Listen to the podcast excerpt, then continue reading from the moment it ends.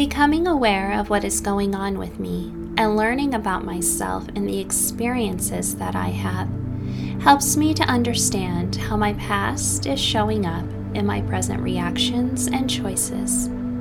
This allows me to eventually become responsible for myself. We call this being reflective before being responsible.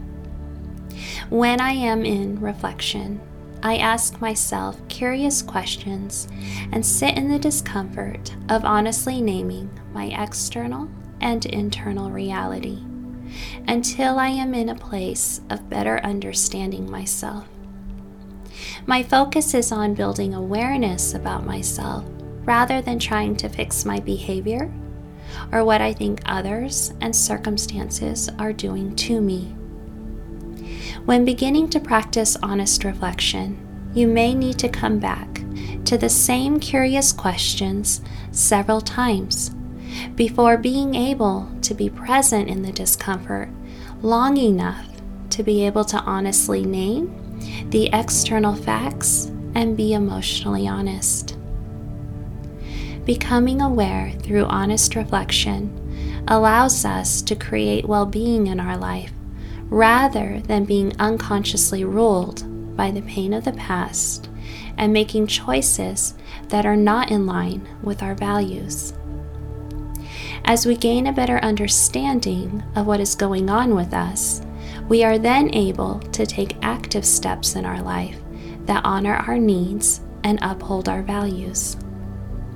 This choice to be reflective before being responsible requires my willingness to be still and quiet with myself on a daily basis. We tend to resist being still with self because we fear what may surface that we don't know what to do with. This is a focus of fixing what may come forward and shaming yourself by thinking, What does this say about me? If instead you choose to use being still to become curious about yourself, you are then able to move into a healing mindset that asks, What does this mean? What can I learn? Or even, What is the truth? Take a moment right now to practice being still with me intentionally prepare yourself for quiet reflection. As we move through one minute of being still, quietly observe what comes forward for you and how you respond to the stillness. It could be feelings such as annoyance or calm, resistance or release in your body thoughts that dismiss the value of being with yourself, or perhaps gratitude for a few moments of quiet. Simply acknowledge what you are experiencing. You do not have to do anything about it or reason with what is happening. We are simply practicing awareness together. Place your body in a position that brings you comfort. Decide if your eyes will close or gently find a place to rest upon. Place a hand on your stomach and feel your breath rise and fall in your core.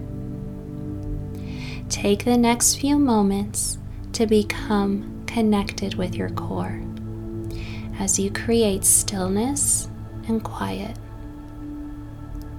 Breathe in deeply and relax your face fully as you exhale.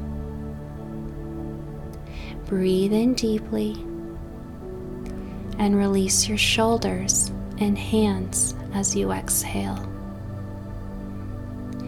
Breathe in deeply and allow your body to press fully into where you are sitting.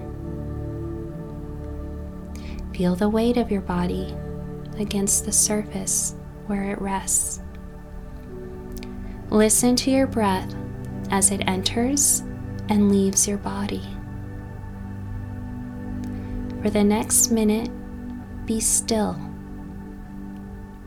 Hold space to be fully present. If your thoughts wander away to things outside, gently return to being with self. I will let you know when our minute is finished.